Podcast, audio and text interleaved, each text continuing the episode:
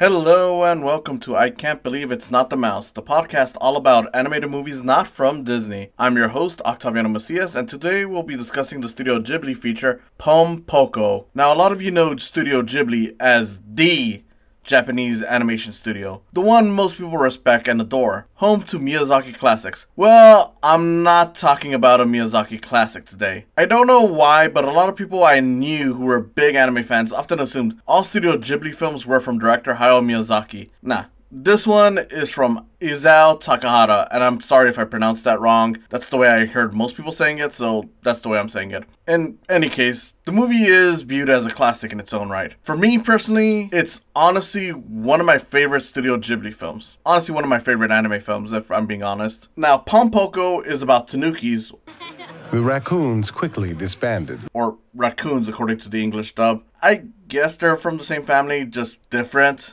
Look, they're tanukis, but the dub calls them raccoons. I saw the dub, so I might go back and forth here, okay? I'm gonna try my best to say tanukis, but if I say raccoons at a certain point, you know, it's you know that that's what it is. That that's all it is. So, anyways, the Tanukis are losing land to human development, resulting in a war wherein the Tanukis use their transformation powers to haunt and fight back against humans, all in an effort to gain control of their place again. So it's very much an environmental nature versus man tale, with some Japanese folklore thrown in there, and plenty of raccoon nutsacks. My raccoon pouch. I mean, pouches.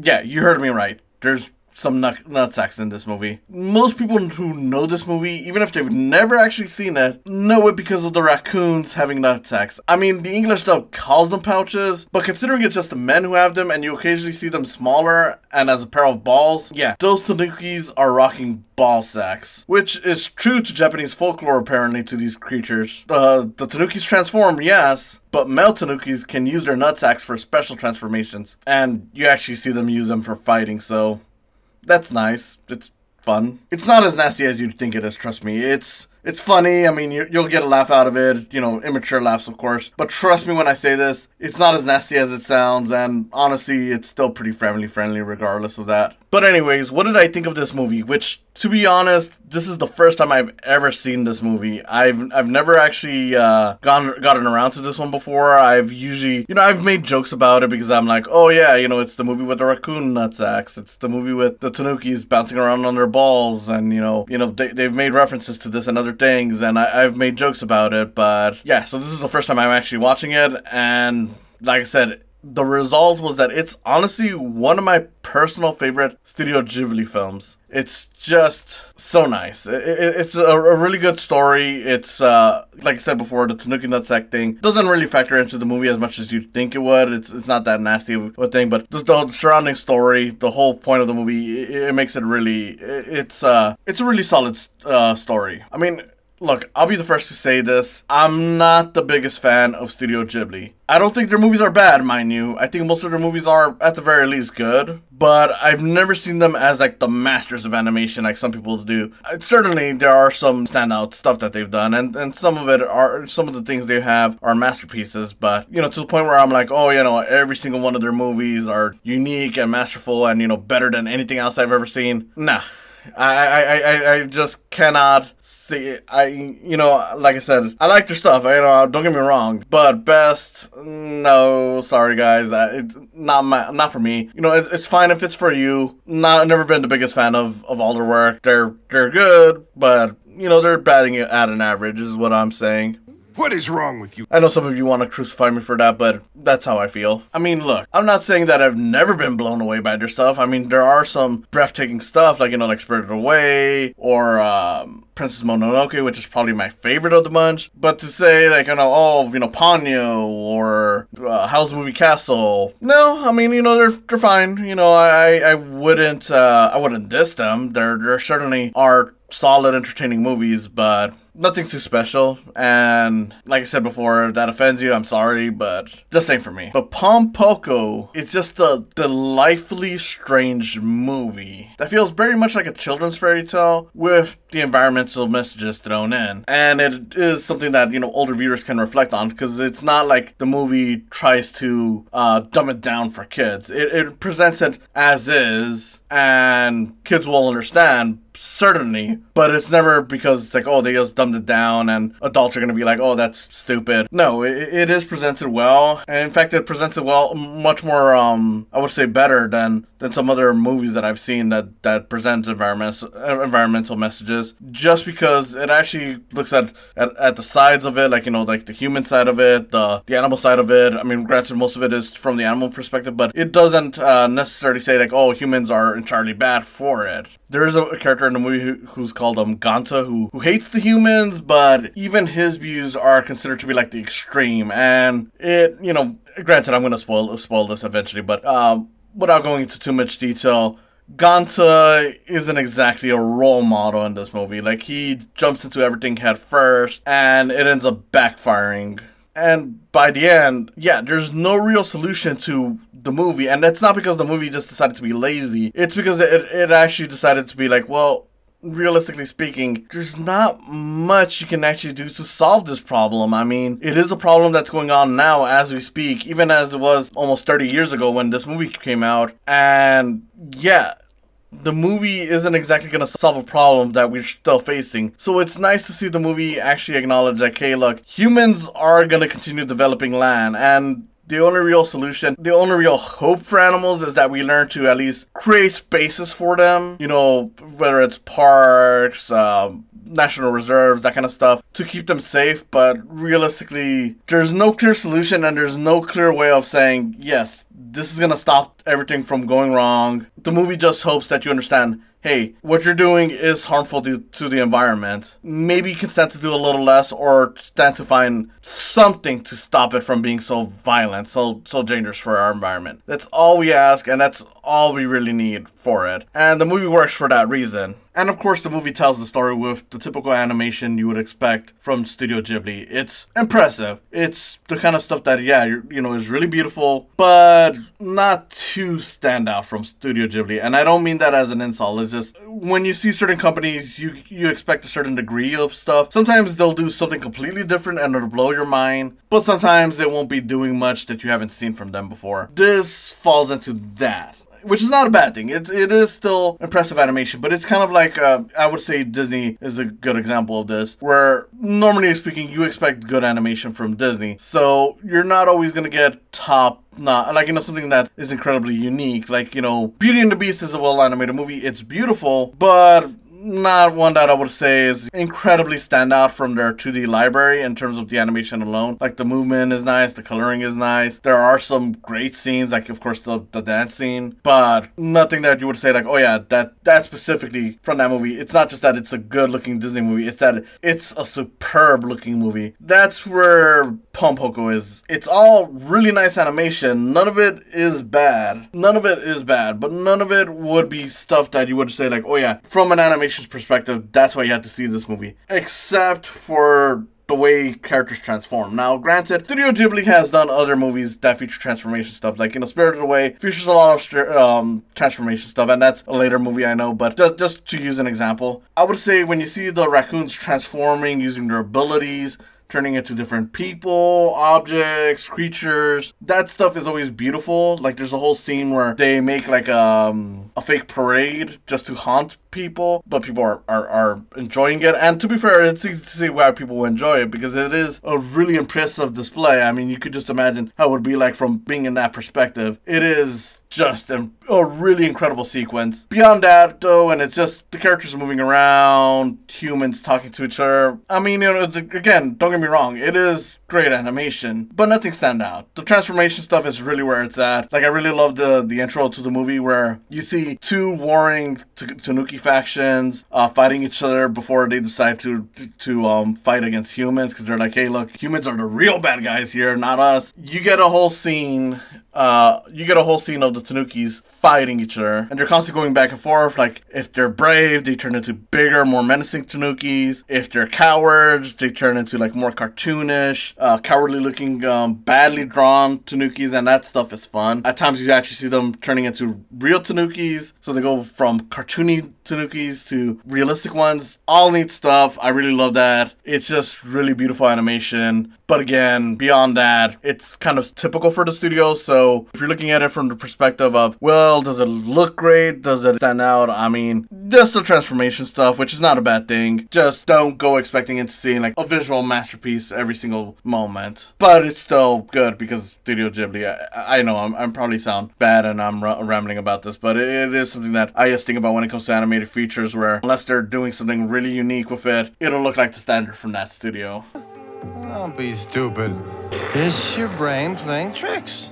But it's not only the Tanukis who transform throughout this; it's also the foxes. It's played, uh, uh, it's mentioned early on in the story, and they eventually do play a part of this in the movie. And it's kind of interesting because at first you expect them to be like late edition villains, because they're yeah the Tanukis uh, doing this show, and a human takes credit for it just because they're like, oh well, we can you know bump up ticket sales for like this amusement park, amusement park or whatever. It doesn't matter. And a fox comes in and it's like, oh, you know, it's the Tanukis, it's the raccoons who are doing it, and you're just like, oh, this guy's gonna try to backstab him. He's gonna try to throw them under. And it turns out that no, the fox is actually a, not really a good guy, but I guess he is trying to help out, uh, out help out the Tanukis because he's like, look, we foxes also face the thing that you guys face. You know, we're lo- we were losing our land. People were coming in and you know taking it from us. But we kind of realized like, well, we could either transform into people and live amongst them and take advantage of that, or we could fight in a pointless battle that's gonna get get us nowhere. And he does make it sound appealing to like one of the characters because there's like um a bunch of different raccoons like leader leaders who are like masters at transforming. It, you know, the fox tries to sway one of them and is like, hey, look, we know that it's gonna suck for the ones who can't transform, but at the very least, you can save the ones that do transform. And it's better to have some lives saved than no lives saved. And it's presented, you know, of course, it, it is kind of bad, but it is kind of acknowledged like, look, there's not really much options for us because even if we transform and after doing this big performance, people do not care. They're just going to con- continue doing what they do. What can we do? And I-, I like that because it's, again, adding to that realistic feel of this. It's not trying to create a BS answer to a problem that is still existing to this day it is acknowledging like, look, sometimes sacrifices can be made, and it sucks because people will be lost, but there's not much you can do if you need to survive. And it does even, like I've said before, acknowledge that look, people aren't exactly evil. They're just expanding their land because, well, they can and because people need land. And it is presented as a bad thing that they're doing it without care, but it's at least acknowledged like there's nothing you can really do about it. I mean, you could try to stop it, try to put it somewhere else, but wherever they go, it's going to be damaging some wildlife. So, yeah. The foxes even point this out. Um, and this eventually even leads to where the movie goes and the end, which I'll get to in a bit. Uh, before that, I just want to point out that you do see the Tanukis kind of resist the idea. Uh, Gonta, the one of the, the the one I mentioned earlier, that you know believes all humans to be bad, does eventually uh, force like an all-out war with some of his Tanukis, and that ends up badly for him. It ends up killing him and the rest of his Tanukis, and the only result is like, well, we can't do anything about it. We can use our powers all we want, but we're gonna die in the end. And it's not because they want to be depressing. It's not because they want to uh, tell kids like, hey, look, don't try. It's because they want to acknowledge, look the world is hard as it is. There is no way you're gonna solve this problem on your own, and we don't expect a cartoon to solve this problem. We just want to pr- present this idea to you that hey, animals are being hurt. So what can we do, and how can we do it where all parties are safe? But of course, there is the problem of not everyone will be safe, regardless of all parties being safe. Now, as mentioned way earlier in this, I did see this in the English dub. I just didn't realize there was a Japanese option on HBO Max.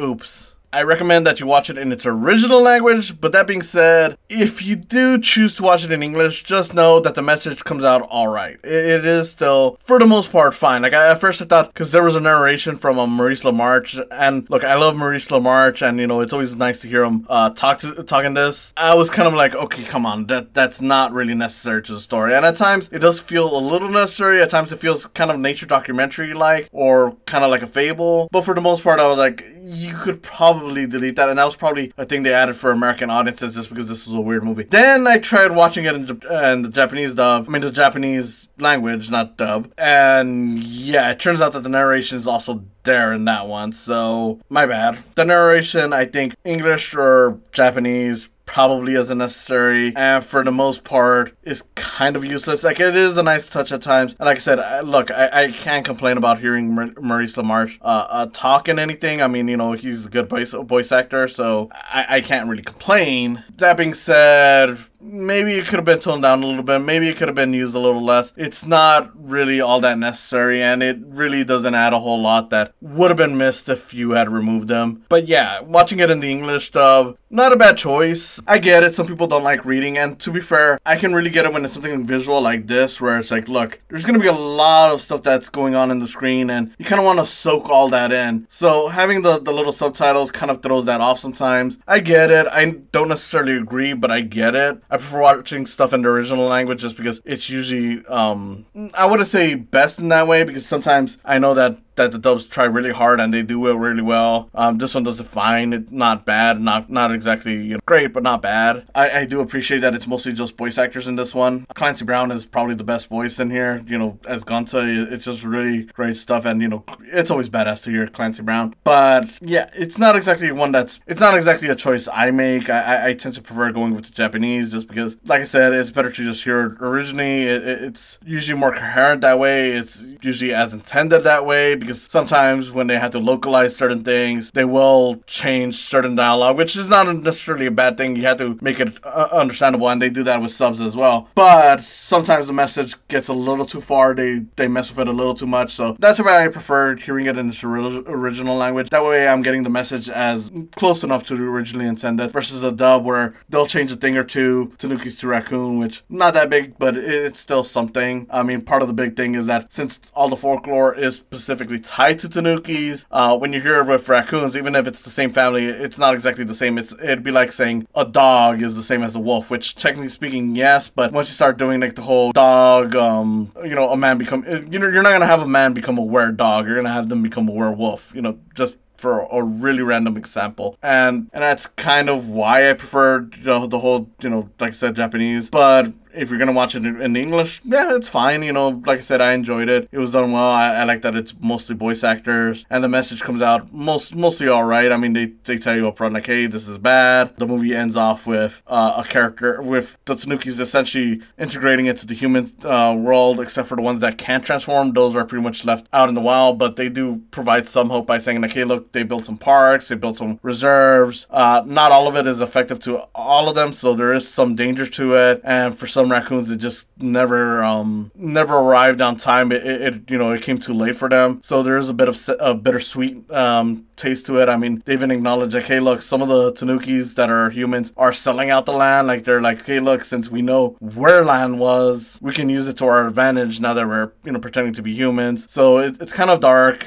uh, but at the same time, it allows for some hope by saying, hey, look, it's not so bad. Some of them will live on. Uh, the main character Chokichi is living as a nice human, and he occasionally goes you know back to see his old friends that couldn't transform. The movie ends with a, a the fourth wall breaking with one of the friends being like, hey, look, it ended off well for us, but keep in mind, there are other animals who can't transform, you know, birds, you know, frogs, whoever. They can't transform, so, you know, maybe consider, you know, implementing more stuff to keep things safe. That way these guys don't get hurt the way we were in much worse degrees. So th- that's really all nice and cute. Um, look, I, I don't know what else to say. Uh, Pom Poko is a really beautiful animated feature with incredible themes and messages about the environment that still ring true to this day which is why I'm glad that they didn't really come up with a fake solution to a problem that is still ongoing because that kind of stuff comes off really hollow in movies. You know automatically that look, that's not how it's going to work out in, in the real world. What you're doing is just it's just a bunch of lies. It's a bunch of fairy tale. It's not going to work. So I appreciate that it injected that little bit of reality into this. And while yes, I know at the end of the day, most people will remember this movie just because of the nutsack stuff. I just want to say, if you've never seen it,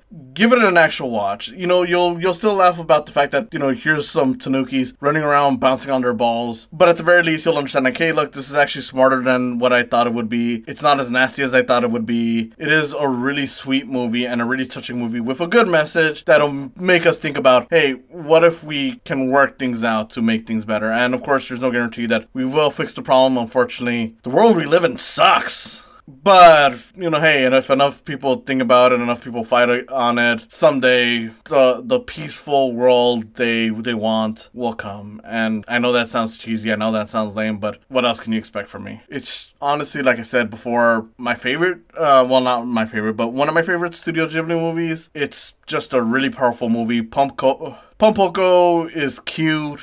It's funny. It's dark. It's sad. But overall, it's it's just a good example of a Studio Ghibli film that I really dig. And yeah, that's all I can really ask for. Thank you for listening. This has been Octaviano Macias here on I Can't Believe It's Not the Mouse. If you enjoyed this, support me on Patreon on www.patreon.com slash saicams. That's S-A-I-C-A-M-S.